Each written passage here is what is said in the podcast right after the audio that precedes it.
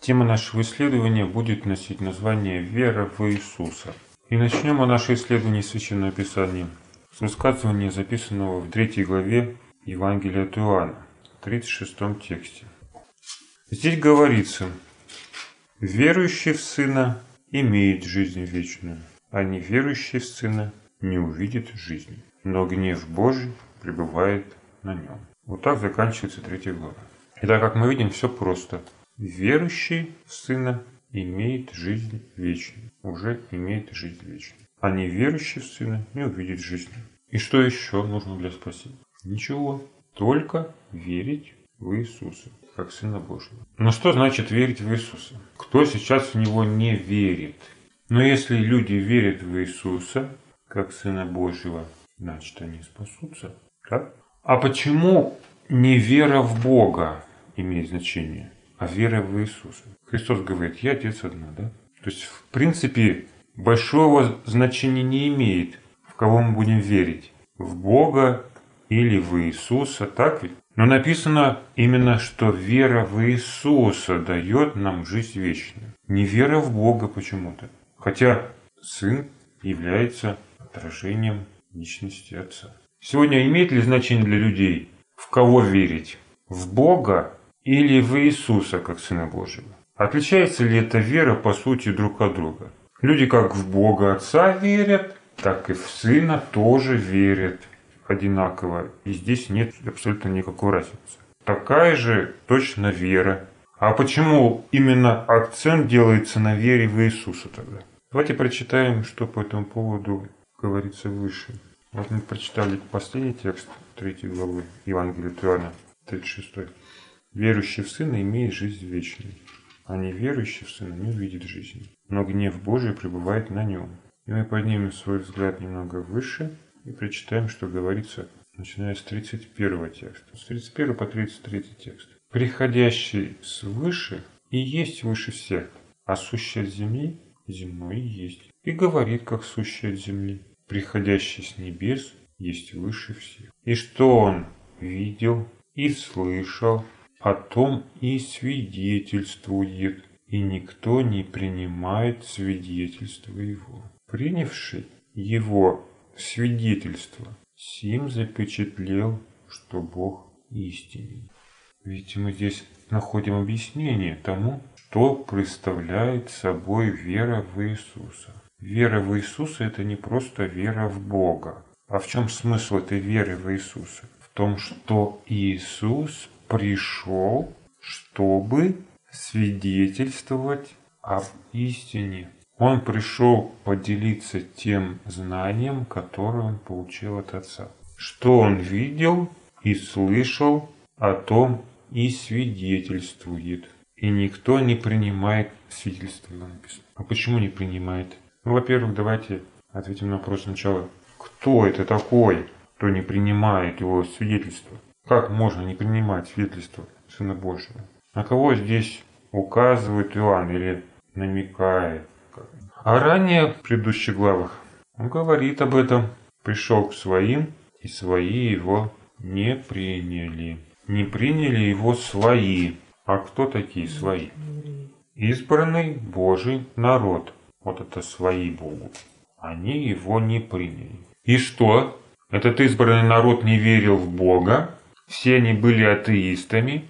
Нет, напротив. Все были настолько убеждены в правильности своей веры в Бога, что и распяли Иисуса.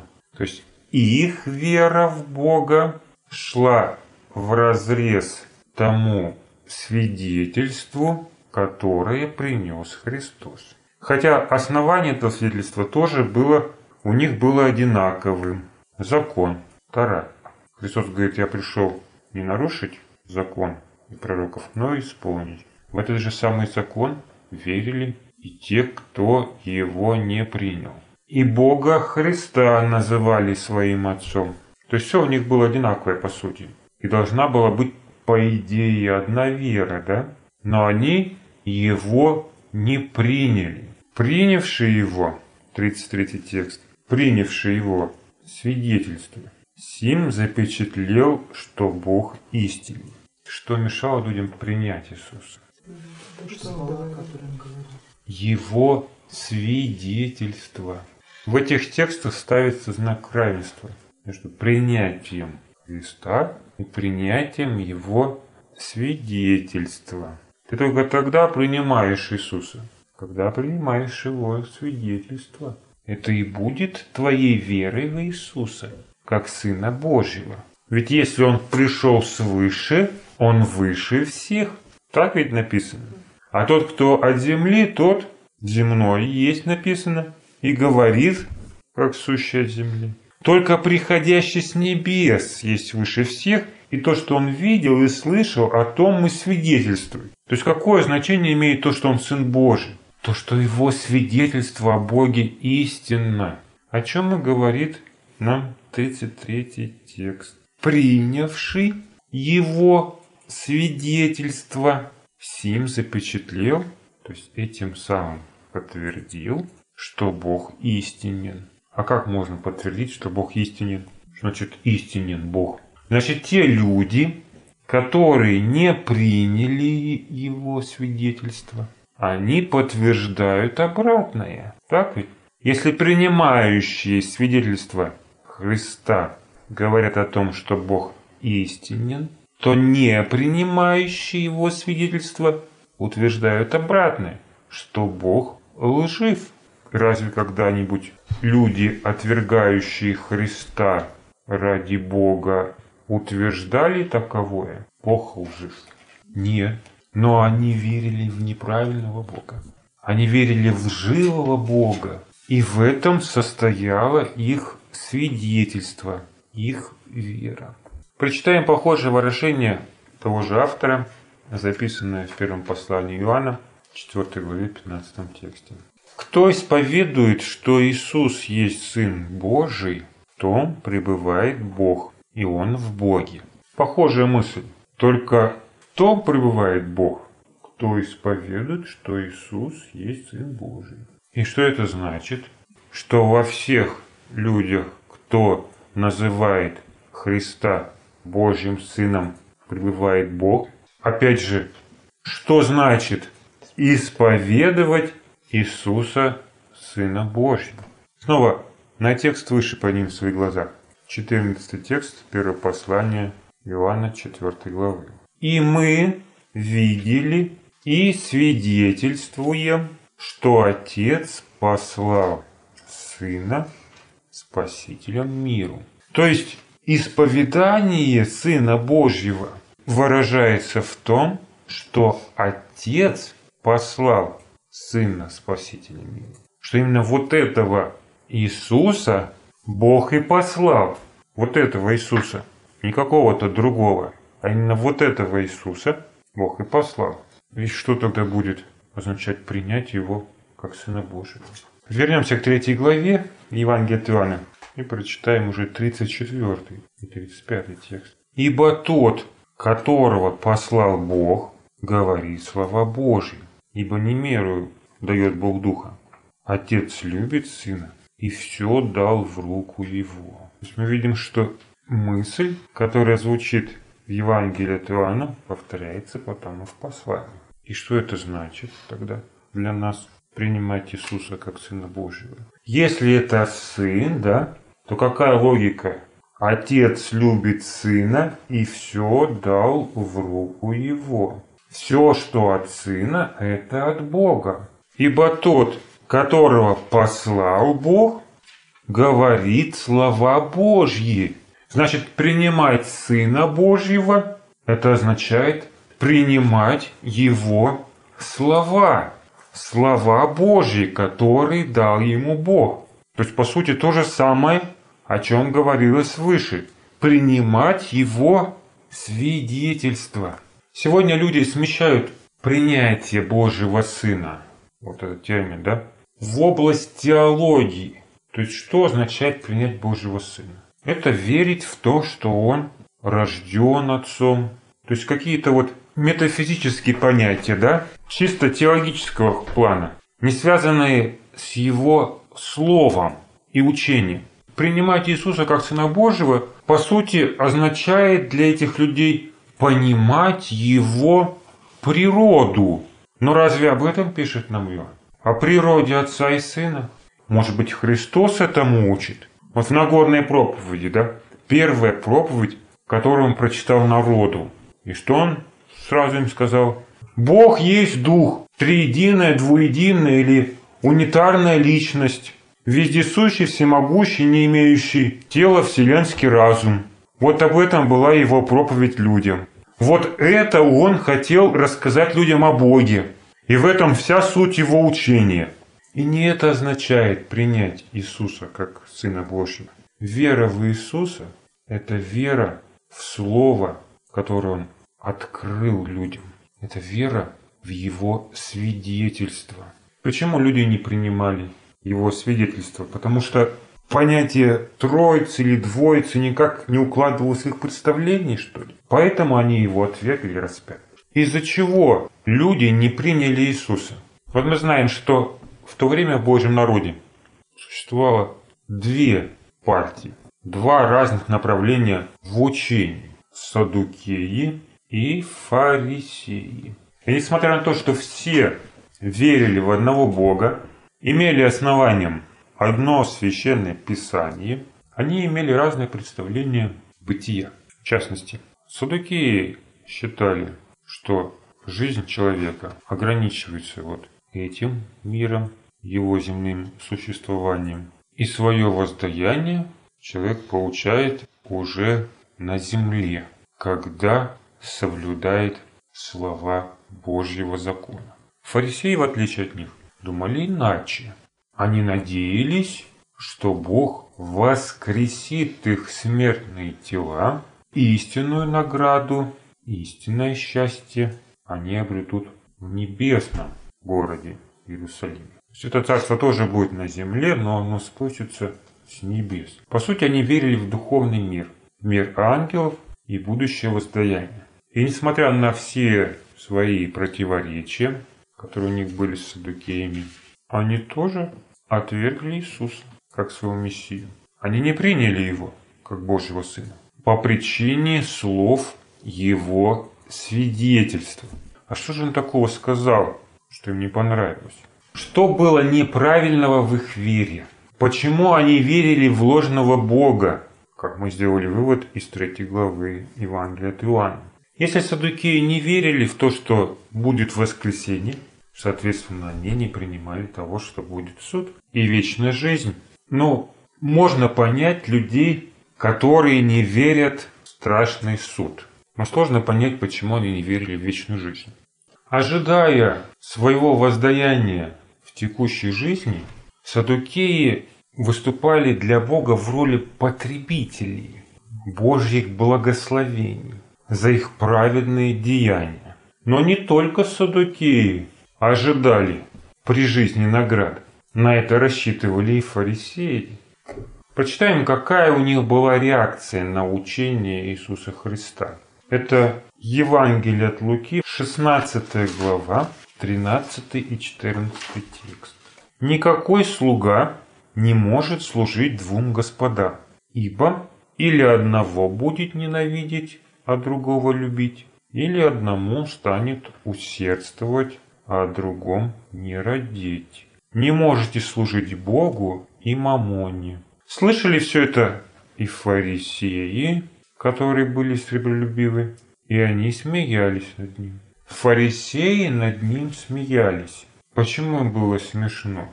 Они рассчитывали на богатство. Они думали, что будут угождать Богу и получат за это воздаяние при жизни.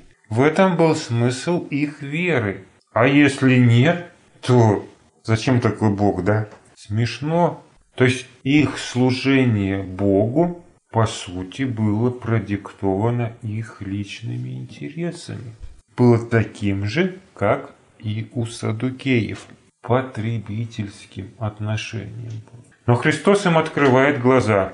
Он говорит, что служить Богу нужно не ради того, чтобы жить хорошо, а по какой причине? А из любви. Дело не в деньгах, дело в любви, говорит Христос. И вот ради этой любви нужно пожертвовать деньгами, вот этим богатством. Можно быть богатым по-разному. Соответственно, всем тем, что человек любит или чем дорожит. Потому что только так он сможет полюбить по-настоящему. И вот уже вот это вот не лезло ни в какие рамки представления этих людей. Что Садукеев, что Фарисеев, это не могло быть принято их потребительским отношением к Богу. Они себе Бога представляли иначе. Чему же учил Христос тогда? Вот первая его проповедь в изложении Луки звучит так.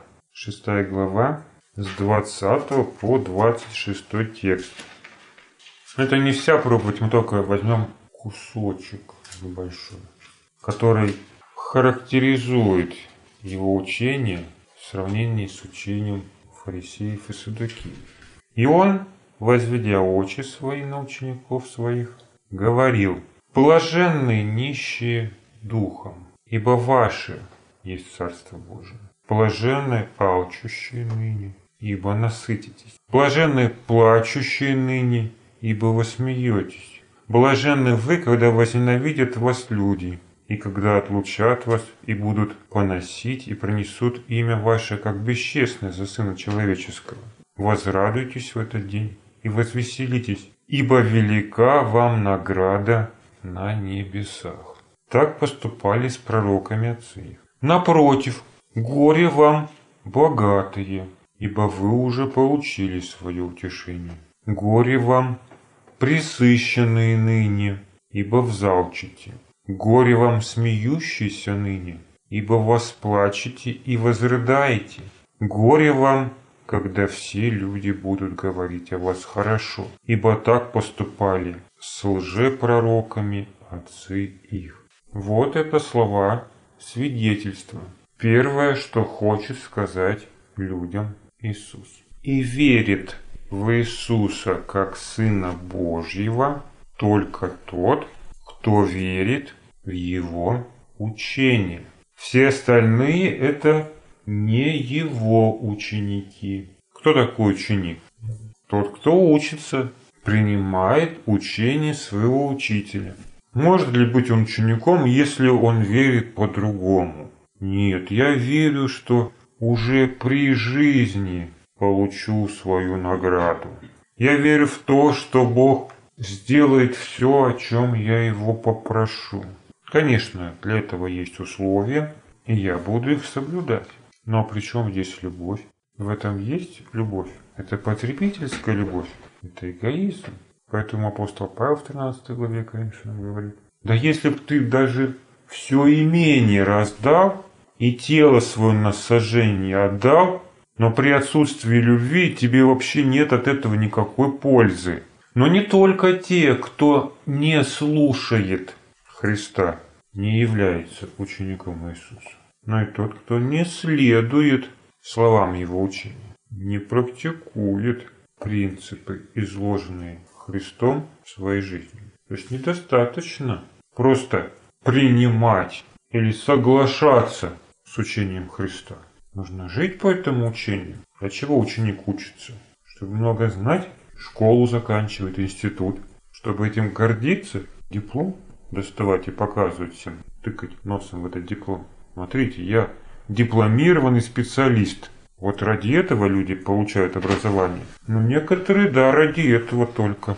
А как правильно? Для чего нужно учиться? Чтобы уметь, чтобы жить, чтобы правильно поступать, не учить других, а самому поступать по учению. Кто, по словам Иисуса, не может быть его учеником. На этот счет можем почитать тексты из Евангелия от Луки 14 главы, 26 и 27 текст. «Если кто приходит ко мне и не возненавидит отца своего и матери, и жены, и детей, и братьев, и сестер, и притом и самой жизни своей, тот не может быть моим учеником. И кто не несет креста своего и идет за мной, не может быть моим учеником. Видите, дело не в выгоде, опять же, а в любви. Человеку нужно возненавидеть или не любить не для того, чтобы что-то получить, а чтобы освободить свое сердце от уз человеческой любви. И для этого ему нужен крест, где он может умереть для себя. Это и означает быть учеником Иисуса и принимать Его как Сына Божьего, а не просто верить в то, что Христос рожден от Бога. Так вон и бесы веруют и трепещут. Аналогичное высказывание здесь же 33 стихе. Христос приводит притчу про строительство башни и войну. Итогом ее звучат слова «Так всякий из вас, кто не отрешится от всего, что имеет, не может быть моим учеником». Что представляет собой имение человека? Для чего нужно от него отрешиться? Вот у богатого юноши было большое имение, у кого-то маленькое, но всем одинаково нужно отрешиться. Просто у того, у кого большое, это сделать труднее, так ведь? Опять же, все дело в любви. Ибо, как говорит Христос, где сокровища ваши, там и сердце ваше будет. Вот для этого и нужно отрешение, самопожертвование. Не чтобы другим сделать приятно, да? И вместе порадоваться над результатом. Потому чтобы изменить соотношение, в этом смысл. Нельзя, как мы читали, служить двум господам. Нельзя. Ты либо одно любишь, либо другое. А если одного любишь, то уже другое ненавидишь. Об этом говорит Христос. Это применимо ко всем сферам его жизни, ко всем сферам его отношений, его любви. И понятно, почему так. Потому что Бог того и хочет, чтобы мы любили его всем сердцем, всей душой, всем разумением, всей крепостью своей, а ближнего как самого себя. Аналогичная мысль звучит и в Евангелии от Матфея, 10 главе, 37-38 текст. «Кто любит отца или мать более, нежели меня, недостоин меня. И кто любит сына или дочь более, нежели меня, недостоин меня. И кто не берет креста своего и следует за мной, тот недостоин меня». Как вам кажется, тот, кто следует за Иисусом, он верит в то, что Христос Сын Божий. Ну, тогда почему он следует, да, если он не верит? Мы можем предположить, что если человек следует, то значит он и верит. Но здесь, 10 глава Матфея, ранее мы читали 14 Евангелие от Луки, мы видим ситуацию, когда человек может верить, но не нести при этом своего креста и упиваться своей любовью кому?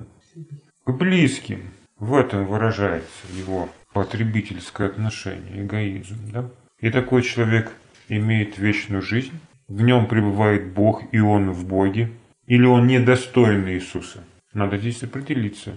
Эти условия, которые озвучивает Христос в своем учении, собственно, объясняют то, почему так мало спасающихся. Помните, вопрос был задан Иисусу.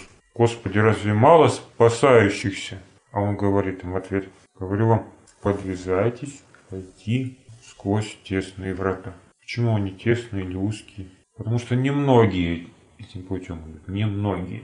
И очень много людей сегодня, кто верит в Иисуса как Сына Божьего. Но Христос говорит, Сын человеческий пришед, найдет ли веру на земле. Евангелие от Луки, 18 глава, 8 текст. Так может быть это не та вера, которую ищет Иисус? Сегодня для людей их вера заключается в принятии чего? Учения Иисуса Христа. Нет. Доктрин своей церкви. А Христос говорит о вере в Его учение, исследовании этому учению по пути самоотречения. Вот это и будет признанием его авторитета как Божьего Сына. А сегодняшняя вера людей – это вера в Бога, в которого верили и фарисеи, и садукеи одинаково, несмотря на все свои теологические различия. По этой причине апостол Павел обращается к Римской церкви со следующими словами. Второе послание к Коринфянам, 13 глава, 5 текст.